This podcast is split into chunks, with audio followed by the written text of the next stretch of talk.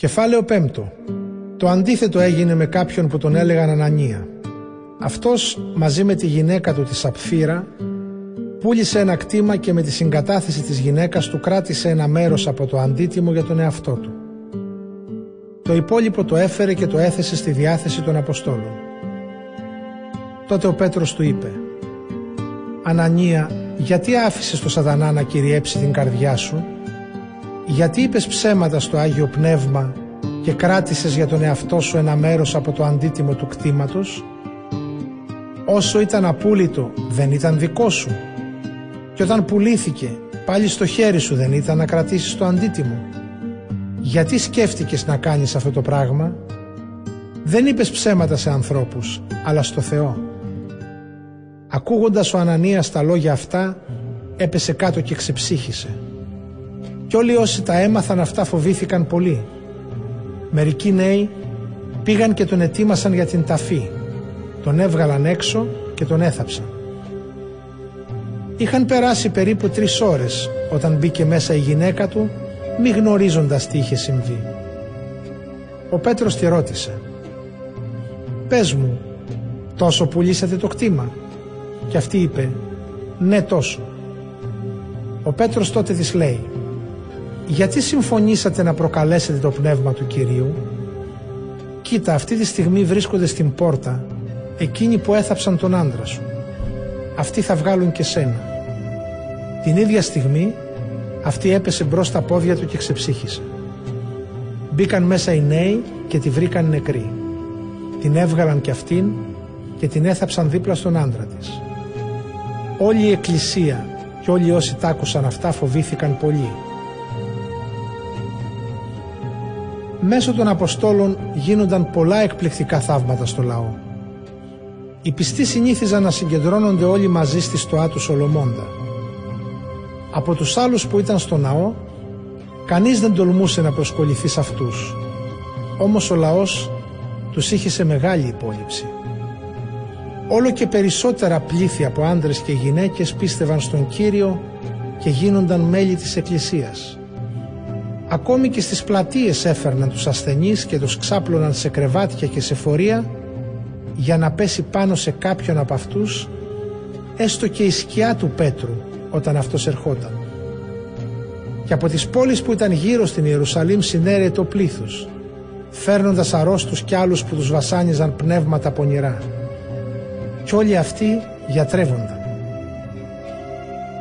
Τότε ο αρχιερέας και όλοι όσοι ήταν μαζί του δηλαδή αυτοί που ανήκαν στο κόμμα των Σαδουκαίων, γεμάτοι φθόνο έπιασαν τους Αποστόλους και τους έβαλαν στη φυλακή.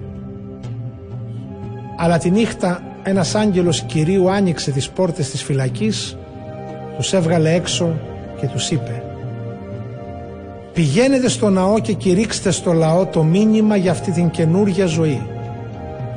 Αυτοί υπάκουσαν. Πήγαν πολύ πρωί στο ναό και δίδασκαν. Στο μεταξύ έφτασε ο αρχιερέας και οι δικοί του, συγκάλεσαν το συνέδριο και όλη τη γερουσία των Ισραηλιτών και έστειλαν στη φυλακή να φέρουν τους Αποστόλους. Όταν όμως πήγαν οι φύλακες δεν τους βρήκαν στη φυλακή. Γύρισαν λοιπόν και ανάφεραν. Τη φυλακή τη βρήκαμε κλεισμένη και καλά ασφαλισμένη. Οι φύλακες στέκονταν μπροστά στις πόρτες. Όταν όμως ανοίξαμε δεν βρήκαμε κανέναν μέσα. Μόλις άκουσαν τα λόγια αυτά, ο ιερέας και ο διοικητής της φρουράς του ναού και οι αρχιερείς απορούσαν και έλεγαν τι να συνέβη με τους Αποστόλους. Τότε έφτασε κάποιος και τους ανάγγειλε. Οι άνθρωποι που βάλατε στη φυλακή βρίσκονται στο ναό και διδάσκουν το λαό. Τότε ο διοικητής πήγε μαζί με τη φρουρά και τους έφερε όχι με τη βία, γιατί φοβούνταν μη λιθοβοληθούν από το λαό. Τους έφεραν λοιπόν και τους έβαλαν να σταθούν μπροστά στο συνέδριο. Ο αρχιερέας τους ρώτησε «Δεν σας διατάξαμε να μην διδάσκετε για τον άνθρωπο αυτόν» Εσείς γεμίσατε την Ιερουσαλήμ με τη διδασκαλία σας και θέλετε να ρίξετε πάνω μας το κρίμα για το θάνατο αυτού του ανθρώπου. Ο Πέτρος όμως και οι άλλοι Απόστολοι είπαν Πιο πολύ πρέπει να υπακούμε στο Θεό παρά στους ανθρώπους. Ο Θεός των προγόνων μας ανέστησε τον Ιησού που εσείς τον σκοτώσατε κρεμώντας τον στο ξύλο του Σταυρού. Αυτόν ο Θεός τον ανύψωσε με την κρατεά δύναμή του στη θέση του αρχηγού και του σωτήρα για να δώσει στους Ισραηλίτες την ευκαιρία να μετανοήσουν και να λάβουν συγχώρηση για τις αμαρτίες τους. Μάρτυρες ότι είναι αλήθεια αυτά που λέμε είμαστε εμείς και το Άγιο Πνεύμα που ο Θεός το έδωσε σ' όσους του είναι υπάκουοι. Τα μέλη του συνεδρίου όταν τ' άκουσαν αυτά έγιναν έξαλλοι και σκέφτονται να το σκοτώσουν. Τότε πήρε το λόγο ένας Φαρισαίος που ήταν μέλος του συνεδρίου και τον έλεγαν Γαμαλιήλ. Αυτός ήταν δάσκαλος του νόμου και τον εκτιμούσε όλος ο λαός. Διέταξε να βγάλουν για λίγο έξω τους Αποστόλους και είπε στο συνέδριο «Ισραηλίτες, σκεφτείτε καλά τι θα κάνετε με τους ανθρώπους αυτούς. Γιατί πριν από λίγο καιρό ξεσηκώθηκε ο Θευδάς και έκανε τον σπουδαίο και πήγαν μαζί του περίπου 400 άντρες. Ο ίδιος σκοτώθηκε όμως, διαλύθηκαν όλοι οι οπαδοί του και το κίνημα έσβησε. Ύστερα από αυτόν ξεσηκώθηκε ο Ιούδας ο Γαλιλαίος τον καιρό της απογραφής και παρέσυρε στην επανάστασή του πολύ κόσμο. Το ίδιο και εκείνος σκοτώθηκε και όλοι οι οπαδοί του διασκορπίστηκαν. Γι' αυτό και στην περίπτωση αυτή σας λέω μην ασχολείστε με αυτούς τους ανθρώπους και ελευθερώστε τους.